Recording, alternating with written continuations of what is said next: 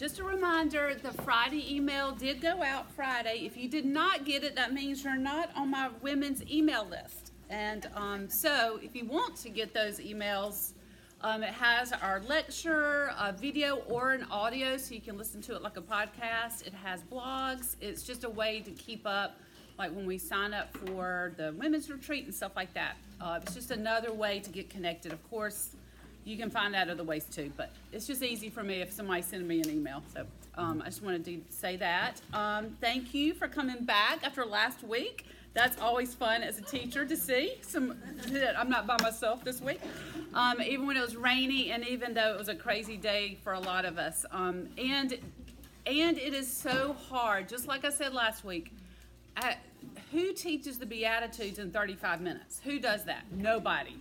Um, but we're going to scratch the surface again. Like last week, lots of other things are written that have so much information what I really want us to do is just kind of walk away with this idea of what the Beatitudes are and uh, maybe correct some things that really a lot of our cultural Christianity or just culture has taken the Beatitudes and maybe twisted it not to what Jesus meant. So if things sound odd to you, come, ask your small group leader. Come ask me. If you want more information, if you just want to talk it out, like some of this doesn't make sense. You are in good company because I think that sometimes too.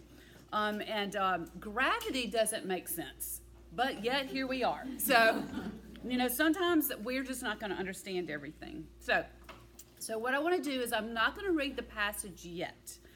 At the um, the last point, um, we're going to read a, a, version of it together in just a little bit, but I just want you to know that we're talking about the Beatitudes in Matthew um, 5, verses 3 through how many verses? 11 or 12.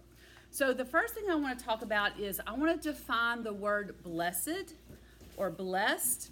Then we're going to talk about what does the Beatitudes mean just as a group.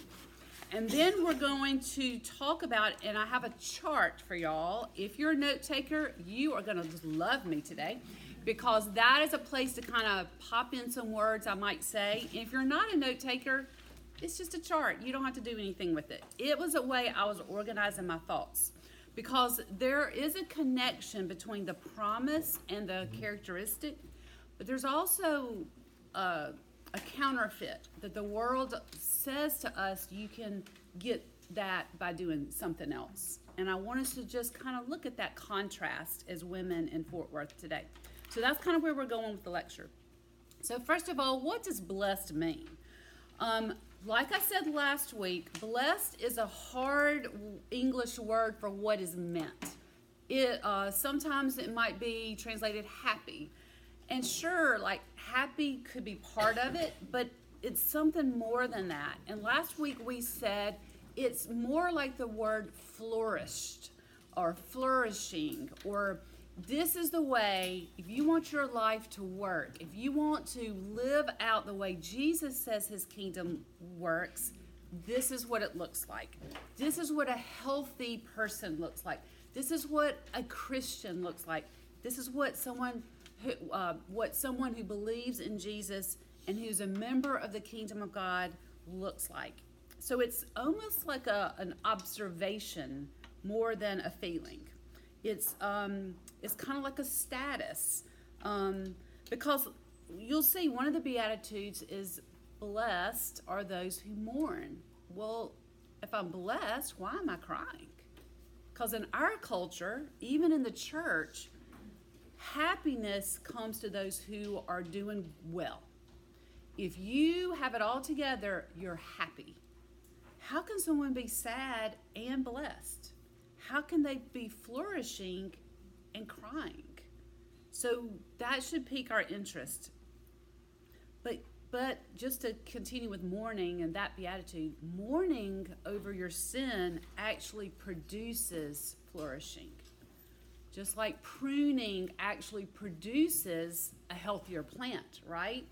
If you want your rose bush to flourish, you prune it. And this is how God views their status. It's the characteristic and the blessing for all believers. This isn't just for those super Christians. This isn't for the nuns and monks to do, and us normal people get to do the halfway Beatitudes. This is not just for the preachers, this is not just for the elders and deacons.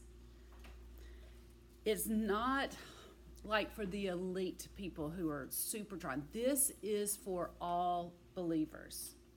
You know, God gives believers different gifts, but He gives all believers all the fruit of the Spirit and all of these characteristics and all of the blessings listed in the Beatitudes.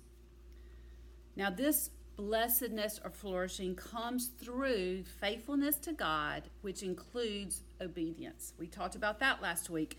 There's an inner happiness and satisfaction, um, a contentment. Paul describes this in Philippians. I have learned the secret of being content in any and every situation, whether well fed or hungry, whether living in plenty or in want the the attitude, the blessedness, the flourishing is not determined by circumstances. The first part of a beatitude, like the first phrase, is a quality or an action. Those are our responsibilities. The next part of the beatitude is a blessing, which is our privilege. John Stott said that. And you might go, well, when do I get all this blessed stuff? When do I flourish? Is it only after Jesus comes back and I'm in heaven? There is some blessedness, some flourishing that happens now, and it's going to be a, a shadow, a hint, a little a whisper of the loud flourishing that you will have when Jesus comes back. So, both, some now, a lot later. So, you might go, Well, do I have to do something to be blessed? This is not an earned blessing. Remember, we said this last week too. It's more of an observable connection. Okay? And there is no entrance requirement for the kingdom of God. But these things describe the person who is in the kingdom of God. Okay? I do not expect my Nandina bush to have oranges, right? But if I go and there's a tree with oranges on it, what do I assume? It's an orange tree. Now, it was an orange tree before the oranges got there, right? But that's how I know what it is. The Puritan said, The law sends us to Christ to be saved, and Christ sends us to the law to be sanctified okay? You're going to read the Beatitudes just like you read the law and go, oh no, I don't do this. Meek, have you seen me this morning? Um, I was real sassy on the way out of the house. Um, uh, I don't want to be persecuted for the sake of righteousness. I will not rejoice. I'm not that person. And we're going to read these just like you would read the Ten Commandments and go, I'm in trouble. And the law, the Beatitudes reminds you go to Christ. Go to Christ. And then Christ hugs you and says, okay, this is what it's going to look like to live. You can do this through me. And he sends us to the Beatitudes and says, this is what my life looks like. This is what your life will look like. Okay? To everybody who believes. So, next point, let's get into it. Let's talk about the Beatitudes, this kind of like almost like a cross stitch section of the Sermon on the Mount, okay?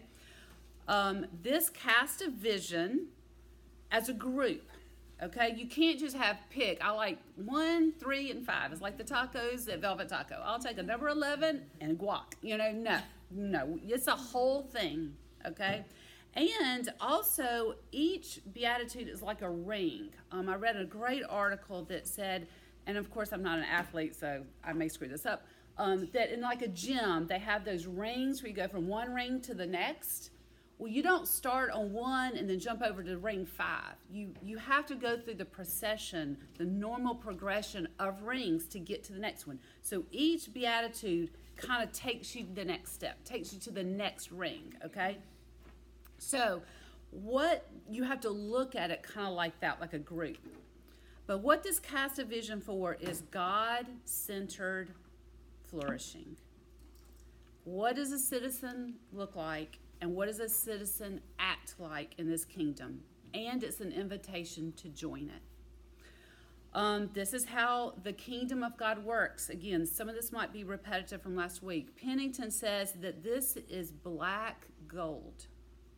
Um, in your handout, I put the Valley of Vision that so summarizes, and, and if you read it, you can kind of hear uh, hints of the Beatitudes in there that you must go down to go up. Okay? That is so opposite of how our world says to go up. To go up, guess what? You climb that ladder. You push people off the ladder. It's you to the top of the ladder no matter what. And Jesus is saying, actually, I offer you a different path to go into the top of the ladder. And it's actually to fall off the ladder. And we can't understand it. So we're going to have to reorient how we look at blessing and suffering. And that is no fun. In this economy, shalom or peace or happiness, blessedness, flourishing whatever word you want to use, correlates. It it directly corresponds to suffering. That is so topsy turvy. And God's kingdom, like I said, does not work like the normal kingdom. Do you remember when Alice fell into the, the hole? She went down chasing the rabbit and she ended up in a topsy turvy world.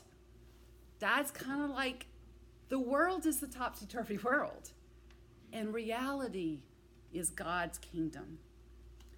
And so God's kingdom is not going to work like Alice in Wonderland kingdom. The Beatitudes are so countercultural, so opposite. They say pursue money and career. The world says health and beauty, friends and social standing, brains and strength, and actually a little bit of pushiness is what you need to flourish in your life. But there's an observation that the Beatitudes makes about the citizen of God's kingdom and how she matures. So, first four Beatitudes show characteristics of a Christian poor in spirit, sorrow over sin, meekness, and actually she craves righteousness. Now, the last four Beatitudes show how then that citizen, that believer, reacts to circumstances or to people around them. They're merciful. They're pure in heart. They're peacemaking. They actually may be persecuted, yet rejoice. So, um, on the on your uh, handout, I also have a quote by Eugene Peterson. Scripture does not present us with a moral code and tell us live up to this, nor does it set out a system of doctrine and say, think like this and you will live well. Rather, the biblical way is to tell a story and in the telling invite, live into this. This is what it looks like to be human in the God made and God ruled world. This is what is involved in becoming and maturing as a human being. Okay? Jesus, who created everything, is saying if you want to know which end is up, this is it. And you may feel like Alice in Wonderland going, I feel like I, I, this is so different from me. I need to reorient myself. How can suffering, how can persecution, how can being sad actually lead to me being happy and blessed and content? So let's get that chart out. We're going to look at these connections and the counterfeits. Um, and here's where I want to use the word flourish instead of the word blessed in uh, the translation. Okay, so that's why flourish is in red because that is not the Bible. So do not turn me into the Bible police. I am telling you, this is just a way for us to get that idea of what is closer to the actual translation of blessed in our heads. Um, verse 2 And he opened his mouth, Jesus, and taught them, saying, Flourishing are the poor in spirit for theirs is the kingdom of heaven. Flourishing are those who mourn, for they shall be comforted. Flourishing are the meek, for they shall inherit the earth. Flourishing are those who hunger and thirst for righteousness, for they shall be satisfied. Flourishing are the merciful, for they shall receive mercy. Flourishing are the pure in heart, for they shall see God. Flourishing are the peacemakers, for they shall be called sons of God. Flourishing are those who are persecuted for righteousness' sake, for theirs is the kingdom of heaven. Flourishing are you when others revile you and persecute you and utter all kinds of evil against you falsely on my account. Rejoice and be glad, for your reward is great in heaven, for so they persecuted the prophets who were before you. Okay, so what we're going to do is just run down this list. This is where, like, you can read a chapter on each box, okay? One thing I think is interesting that I just want to point out in all the commentators I read, a lot of them, and I'm not saying this is bad, and I don't know the context for why they did this, but there was a lot of ink on the part that the believer is or does, but less ink on the promise. And I thought that was interesting. And so, what I want us to do is also, just as much as we're going to probably have the tendency to say, okay, I need to be meek. I need to be meek. I need to be meek. I want us to just as much go, I'm going to be inheriting the earth and thinking about the promise. Okay? Because that's the gift. Okay? Um, when I'm having a baby, sure, I am focused on Lamaze breathing. Sure, I mm-hmm. know what's coming. Sure, I am in the moment and doing the pain. But what I'm fixing my eyes on is the baby, the promise. So I think it's helpful for us to remind ourselves not just of what, oh my goodness, now I got to be humble or poor in spirit. Yes, you do. But why? So you'll be in the kingdom of heaven. That far outweighs anything that is a cost to us. So I just want to say that as we think about all these things, okay? Okay, poor in spirit. First of all, this does not have to do with your bank account. It does not have to do with how much your shoes cost this morning. It does not have to do with the car that's parked outside. This is talking about a spiritual poverty, an empty handedness when we go to God. Remember, Jesus said you have to have faith like a little child. How rich is a child? How much stuff can a child carry? How much does a child own outright? In the hymn Rock of Ages, it says, Nothing in my hand I bring. Why? Because how are you going to grab that cross? if you're full of stuff, if you're full of your good works, if you're full of your who your mama is and who your daddy was. But simply to thy cross I cling. If you cling to something, you are not trying to hold groceries in your arms. You drop those groceries and you cling. Luke 4:18 says, Jesus came to what? Set the prisoners free. How rich are prisoners? Do they have a way out of prison? They are empty. They are helpless. They are stuck. If they could get out, they would have already. And Jesus says, I've got the key. I come to rescue you. Psalm 34 6 poor, The poor man called and was saved. Rich men don't really call out for help, do they? Again, poverty of spirit, though. So, a rich man financially can be very poor in spirit because they see their money cannot do anything for their soul. The money can only be spent here and now. What happens when he dies? Jesus came for the sick, he said, not the rich or the healthy, I don't go to the doctor when I feel great. I go to the doctor when I need help and I can't fix it. Revelations 3 Revelation 3:17 says and then uh, John is uh, God is talking to this church I think at Laodicea. And he says you say I am rich I have acquired wealth and do not need a thing. But you do not realize that you are wretched pitiful poor blind and naked. Okay? That could be said for our Fort Worth churches. Our people would look at our churches and say, You're self reliant people. You've got great jobs. You can handle the problems life is throwing you. And you say, I've done, I've, I've worked hard, I've acquired wealth, I don't need a thing. And Jesus looks at you and says, Oh, what I see is somebody that's blind and naked and poor and pitiful and wretched. That's how Jesus sees our souls. The, we don't see them that way. This poor in spirit looks like confession. It looks like you going, I've got nothing but confessing to do here. I can bring you my dirt. I can bring you my need.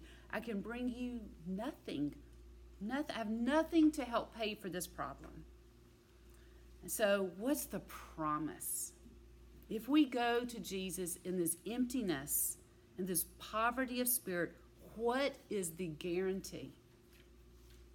That those empty arms will be filled with the riches that come with citizenship of the kingdom of God. It's a total 180.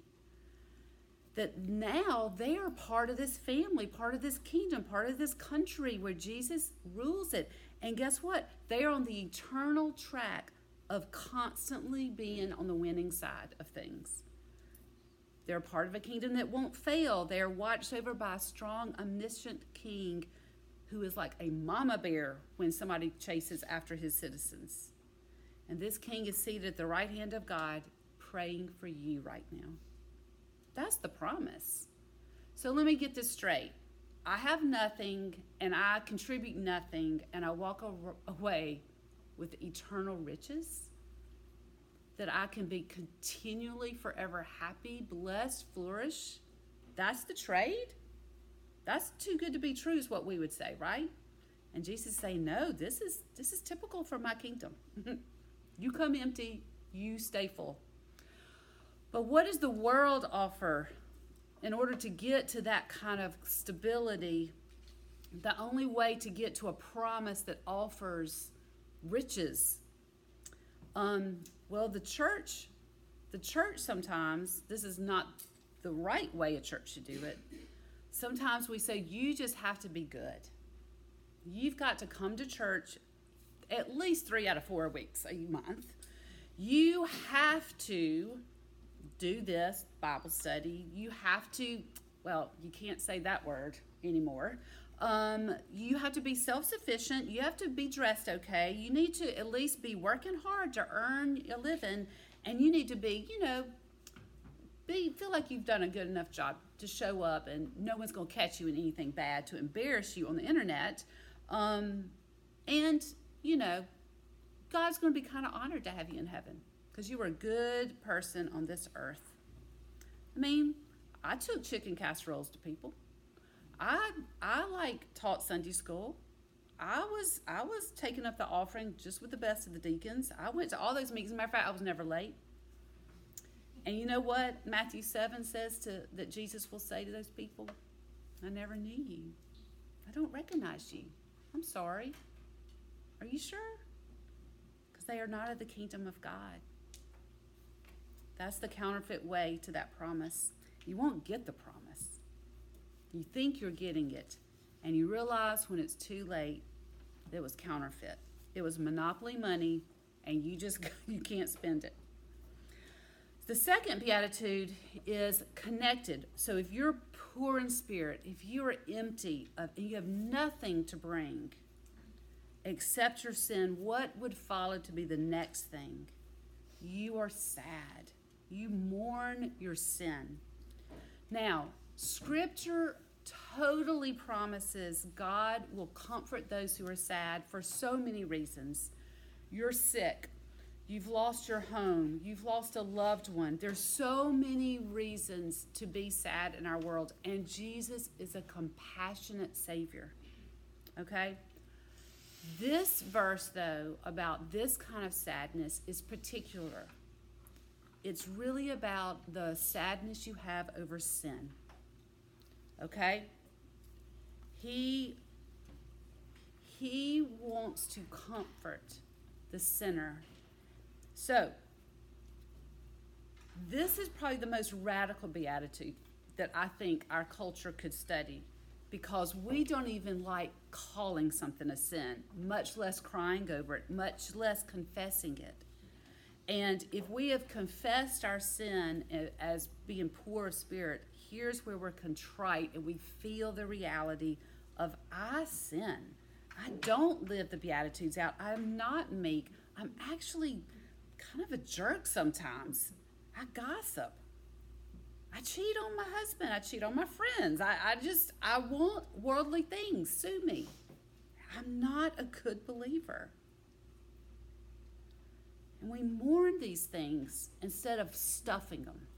Instead of saying, well, I'm, no, I'm better than my sister. Look at what she's doing. I'm better than that next door neighbor. Look at the way her kids act. And instead of mourning our sin, we squirrel it away and stuff it behind us where it drags like 50 pound weights the rest of our lives. Psalm 119, verse 136 says, My eyes shed streams of tears because people do not keep your law. Okay, I'll tell you why I cry. Because somebody made me mad and got my way. That's why I shed streams of tears. This psalmist is saying, I cry because society is sinning, because my church is not following God's law, because my family is broken because of sin. Ezekiel 9 4 is, is like an image of God judging his people, okay? God says, Pass through the city, through Jerusalem, and put a mark on the foreheads of the men who sigh and groan over all the abominations that are committed in it. Here we see God noticing the people who are upset over sins, even within the church. And then we also see even Jesus weep over sin, over when Jerusalem wouldn't come to him when he was offering his the salvation they had been thinking about for decades and centuries. He cries because he wants to hold them. It's like when your own children won't be comforted by you, won't come to you, and they're just mad and they're just they're they're rebellious. And we cry and Jesus cries for the same reason. But Jesus in the promise is also the comforter. That when you mourn over sin, whether it's yours or America's or the world's, Jesus gives you the only kind of blankie that makes you feel better Himself. I don't know about you, but sometimes when things are going really, really poorly, um, I think about, okay, yes, that is no fun. I am suffering. But what if Jesus had not come? What if what if Jesus had not died for me? And I think about the load of sin that I would have to deal with on my own. And then when I take that and turn to Christ and say, But you took that from me, that comfort, there's no other high like it. There's that there's that relief of just I'm okay. Yes, my life, my children's lives, my husband, my business, my, my, my extended family, my workplace, it may not recover. But the ultimate way that I need comfort is mine. In Luke 2:25, when Simeon sees the baby Jesus at the temple, Luke says he saw the consolation of Israel. He was the one who can console all the mess. Here was this devout man waiting and waiting. And that was what it looked like, was this baby Jesus. God's free forgiveness is the only thing that can wipe away these kind of tears. There's a wonderful hymn, and it ties together poor in spirit and mourning together. Come, ye sinners, poor and needy, weak and wounded, sick and sore. Jesus, ready, stands to save you, full of pity, love, and power. He's your comforter. How's the world offer comfort? This is how, if I say I'm confessing my sin over coffee to my, my best friend or whatever, it's like, yeah, I lost my temper with the kids. Yeah, you know, I called Harry a jackass today. Yeah. Um, and this is the response of a lot of women. Oh, that's nothing. Listen to what I did. Or, that's okay. They know you love them.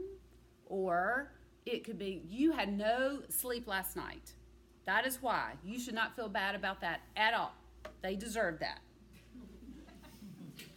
What are the quick fixes to feeling comforted? Denying the sin is definitely one of them. Compare yourself to others. My sin's not as bad as their sin. Definitely works. Why don't you just? That's one of the reasons we love to hang out with people who are doing poorly. um, but there are other quick fixes to comfort. Nothing like a good old credit card to make you feel better. Um, for me, it's planning things, having a goal, something get my mind off of what's making me uncomfortable. That could be cleaning, it could be exercising, it could be drinking, it could be keeping busy, it could be anything but deal with the sin. And as you know, if you've got a splinter, it's going to not come out unless you get it out. And Jesus is the one with the tweezers. Or maybe to be comforted, to deal with your sin, you do more good things. You up your church involvement. You take more chicken casseroles. You memorize scripture. I don't know. You clean out your closet. Whatever it is to deal with the sin. And again, it will not comfort you. It will not comfort you. I'm pretty convicted that I just do not mourn my sin. I certainly don't mourn sin around me very well. But when I do, and when Jesus takes me there, and He has taken me there, and, and this is what it can look like, y'all, especially for women. I'll give you uh, one example. I've shared this before, and it's nobody here, and you do not know her, and it was my fault. So if she ever figures this out by listening to this podcast, which is a one in a million chance, it's all my fault. This is so. This is such a girl sin. Oh, this this woman at my church got on my last nerve. Everybody loved her. She was very popular. She had had a lot of hard things in her life she kept on saying these things. This is so funny that this would make me mad. She was not from Mississippi, and she kept on talking bad about Mississippi. and like, well, you know, the teachers don't get paid enough here, and blah blah blah blah, and you have a race problem, and blah blah blah blah blah. And I'm, you know, born and bred in Mississippi, and I get it. And you know, it's like I can talk about my family, but you cannot. Okay. So I um I would just I could tell it was bubbling. It was festering. The splinter was there. I didn't I just I was just mad at her. And but I couldn't act like it because one, my mama taught me better than that. Two, everybody liked her. I would be on the out socially if I said anything stinky about it. And instead of being, if it bothered me that much, I should have talked to her about it, like Jesus says to do confrontation. But no, I was embarrassed of my sin. I was embarrassed that this was a problem. And it got to be where I, it started, it was right here, y'all. It was right here. I was about to lose it. I don't know if you've ever, ever been there where your sin is like God talking to Cain, it's crouching at your door. Now, that can be anything from an affair to overspending, to losing your temper, to giving your husband the cold shoulder, to talking bad about your friend, which I was about to do. As a matter of fact, I was probably going to do it in front of 20 people and totally embarrass myself um, and hurt her feelings and dishonor God. And I came to a point, and this was Jesus being so kind he said, You've got a splinter and you can't get it out. And you're going to, to sit still for a second while I do. And I needed to get to the point where all my tools for being good were running out of usefulness. That is a mercy for us, ladies. when you get to the wall and go, I can't climb it anymore. I've done all the things I know to do. I've been charming, I've avoided, I've done all the things I know. I think I need Jesus to kill this sin. And I took it to him and I mourned it. And it was so freeing because he came with the only comfort that would help. He says, I forgive you. I have power over this sin. And it, the power over me dissipated. It dissipated. It poof. He killed it. Now, it may not work like that every time. It may be a struggle sin that you're constantly, God's having to come in and whack it on the head until you get to the new heavens and new earth. But there's nothing like the comfort that only Jesus can give when it's your sin. You cannot flourish with sin in control. Take comfort instead.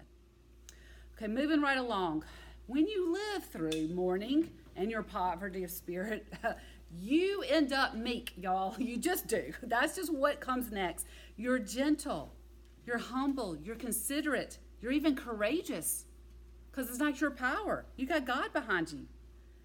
Martyn Lloyd-Jones says this is the attitude that we have due to our true estimate of ourselves. Bottom line, we have seen now how this world is. God is good and I'm bad, and He invites me to be good. And everything I've got, because I'm a citizen of this kingdom, has been given to me. I did not earn it, and I'm so relieved this is my world, and this is my future and this is my present. And we get our place in the universe, which is not the center. I am not the queen bee, but I am a, a queen in the kingdom of God. So, again, this is a test to see if you're meek. God may call you a sinner. You may call yourself a sinner. But if someone gets upset and tells you you're a sinner and you get mad at them, that is a clue you're not meek. Okay?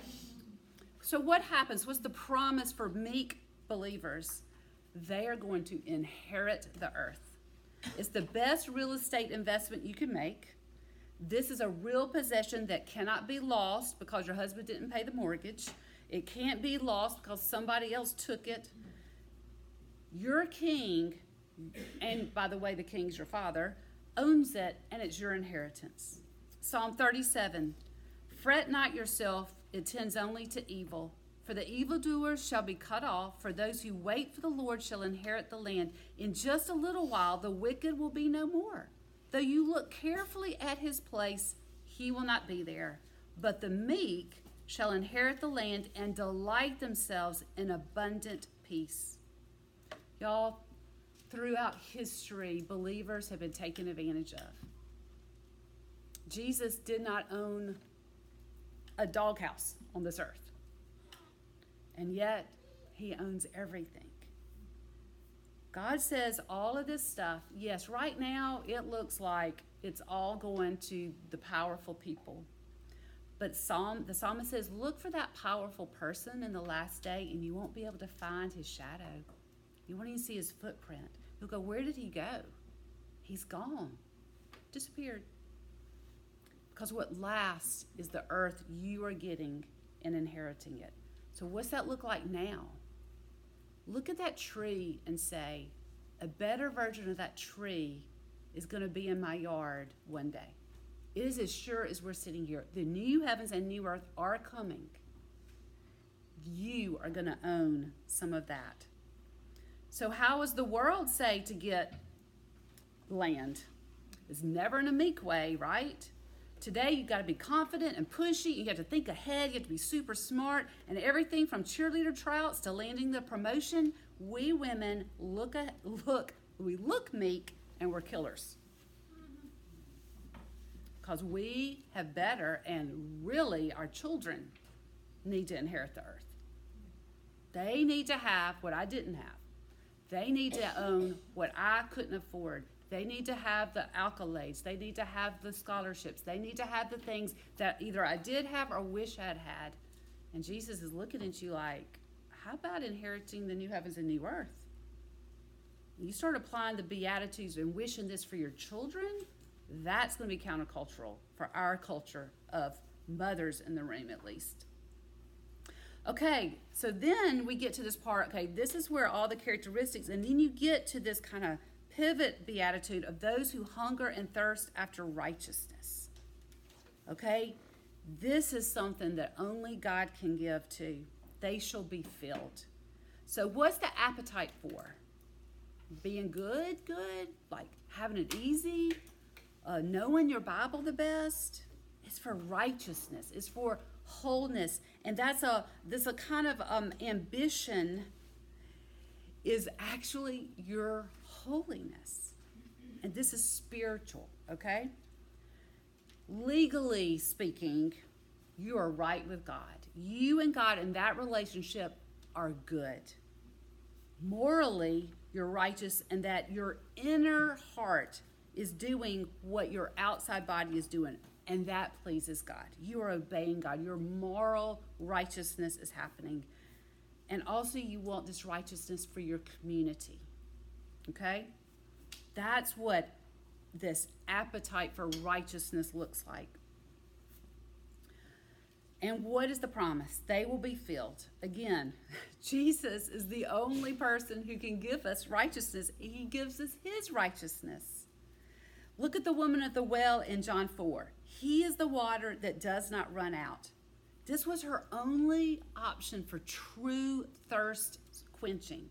She had tried all these relationships with men in her life. I love that this woman is in the Bible because women, a lot of times, go to relationships to quench whatever they're craving acceptance, importance, being valued, being adored, being loved, being safe. And God, Jesus says, I am the one that can quench that. Not the good, I can give you good things, not the things that those men give you. So, how does the world want to fill you up? First of all, they do not have an appetite for righteousness anyway. But what's their ambition? What's their definition of righteousness? And is it a heart righteousness? Or are we like the well, the one with the well, dipping our cups into fake cisterns that really are just a bunch of chemicals that look like water? Wells of achievement, of comfort, of self perfection. Moving along to merciful. Now we're really going to see how we relate to other people. It's different than grace. Grace deals with the problem of sin, mercy deals with the effects of sin, the pain and the consequences. Someone's hungry, someone is lonely, somebody doesn't have enough money to pay their electric bill, somebody's getting left out of the birthday party and just like you used to see those uh, stories about people paying it forward, like somebody would pay for the groceries behind them, and that you know the idea is now you pay it forward to the guy in the Starbucks line, you know that kind of thing. This is what's interesting. To be merciful, you have to have been given mercy. And if you have been given mercy in this kingdom of God, guess what?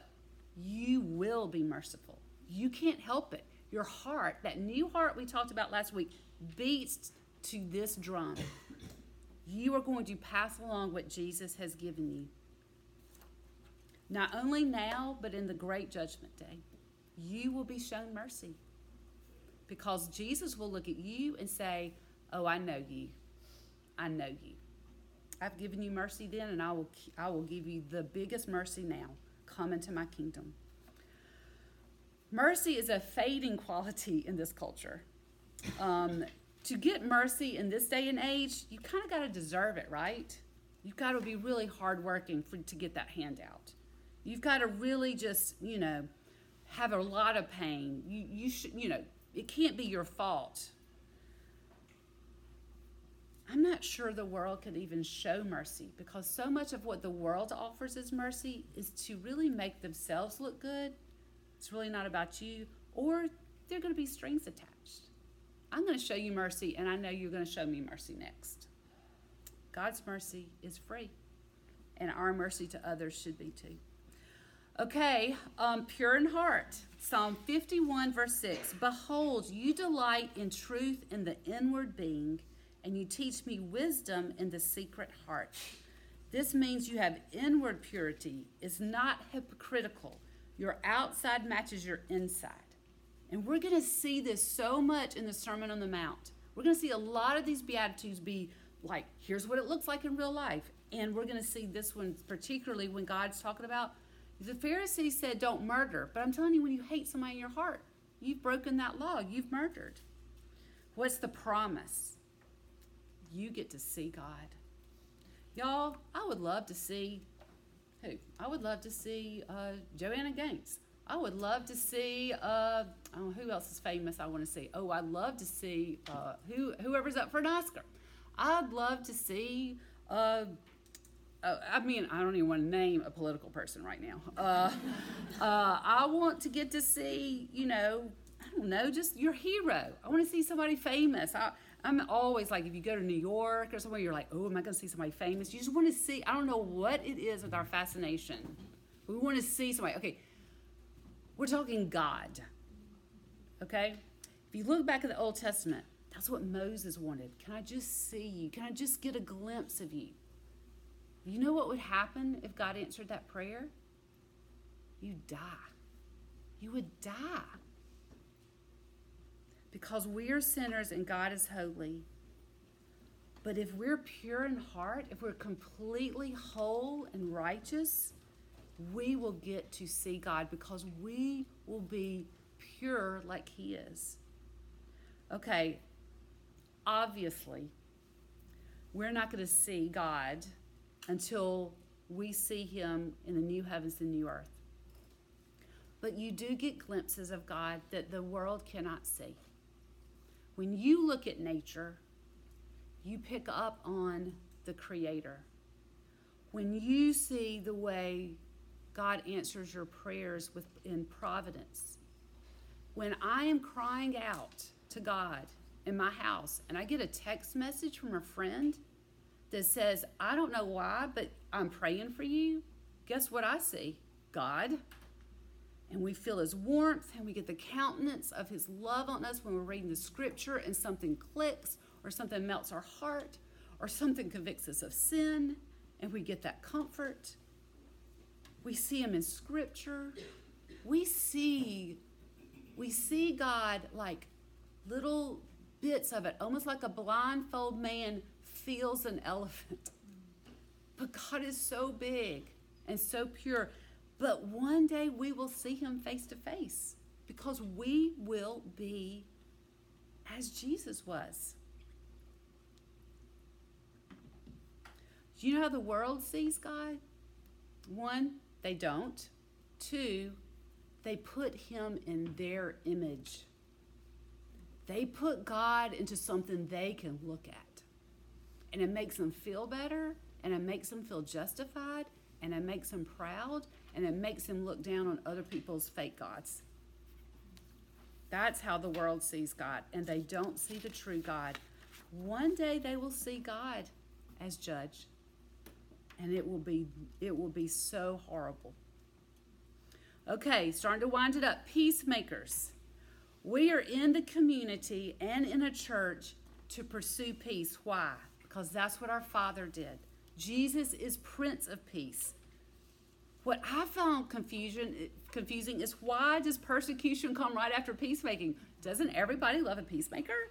And we all know, no, we don't, because they get on our nerves, or they make it to where we don't get what we want, or they uh, they just make us seem not perfect. I don't know. Jesus was a peacemaker. They killed him. The prophets brought words of peace, how to have peace. They were killed. The disciples off with their heads. We should not be surprised that persecution follows peacemaking. But this is the deal with peacemaking. You get the you get to be owned as family. You're called the sons of God. You reflect your father's character, you're in his image, you're in his business, and you have his loyalty and his protection. How does the world do peacemaking? Whoever has the biggest gun wins. Mm-hmm cheap peace. This is how a lot of women do it. Uh, we're just we're just gonna call peace. We're calling a truce, but we're really not at peace because now we're not talking, but we're not fighting in front of people. So that's what we call peace. That's the way the world offers, and you're not called sons of God. Lastly, persecuted for righteousness' sake. This is not persecuted because you did something bad. this is persecuted because you follow Jesus. God, God, um, God says to expect this. So this also is part of living in the kingdom. And again, how do I flourish when my kids aren't invited to a birthday party because they can't go and watch that movie? How can I be blessed when that happens to my kids? How can I be blessed when I'm being left out? Because I won't, I won't, I kind of said something about us leaving our friend out and everybody got mad at me. How come I'm not invited anymore? Because they just, I make them, I, you know, I don't, I don't cuss and they cuss and they feel bad around me. I mean, these are little bitty, bitty, bitty, bitty persecutions. Okay? But I'm trying to just put a, a something practical in your mind of yes, that hurts. And God's people wear like the red badge of courage. I have a badge that says I'm part of this family because I've been persecuted. And that's why the disciples rejoiced in Acts 5:41. Then they left the presence of the council rejoicing that they were counted worthy to suffer dishonor. Why? For the name. This is this is part and you're back to the promise of you belong in God's kingdom. And persecution is a sign that you have God's approval, that you have God's, you're going to be fulfilled as a woman, and that you're going to flourish forever. That is upside down, I know, but that's what God says. The world, false prophets, were so well liked. They were so popular. They were on the cover of, you know, top 100 people, People magazine they were, you know, maybe not the sexiest man alive, but, you know, the one that was in the room where it happened, okay? They kept their jobs and they kept their necks. The people who were really, really flourishing and wanting to bring peace and telling the truth and that were meek were run over and run out of town. The world rejoices when? When they're safe, when they're comfortable, when everybody likes them, when they're left alone, when their children are safe and their jobs are safe, and when their status quo is not threatened. That is when the world rejoices. God's citizens rejoice that they belong to the kingdom. And the telltale sign is that they pay for it. There's a cost to it, there's a sorrow. That is what Jesus invites us in this semester. This is why I was scared to teach it. This is hard stuff. I can't do it. But in that place of I cannot do it, you are at the first beatitude, poor in spirit. And you're back with the same promise. Yours is the kingdom of God. All these promises are true for you. I'm going to comfort you. I'm going to give you the earth. I'm going to call you my family. You are my children. This is going to work out. This is going to be okay. In the temporary, on the way there, it is going to be hard. But the payout, y'all, empty to rich, empty to rich. Who does not take that trade? God gives it to us. Let's pray. Lord Jesus, you tell us this is the way to follow you and that that we when we are yours, this is what our lives will look like. We confess that we are scared. We're scared, but at the same time, we want those promises of being comforted, of being safe, of being rich, of being flourishing forever. We want that. But we are weak. We are needy. We are, we are not that brave. We are little children. And then we remember that Jesus says, Come to me. Come to me. because I am strong and I will comfort you, and I have given you the righteousness you need. I give you all you need to be righteous. So Lord, you need to you need to show up for us. I pray your Holy Spirit would enlarge our hearts that we would run the way of these beatitudes.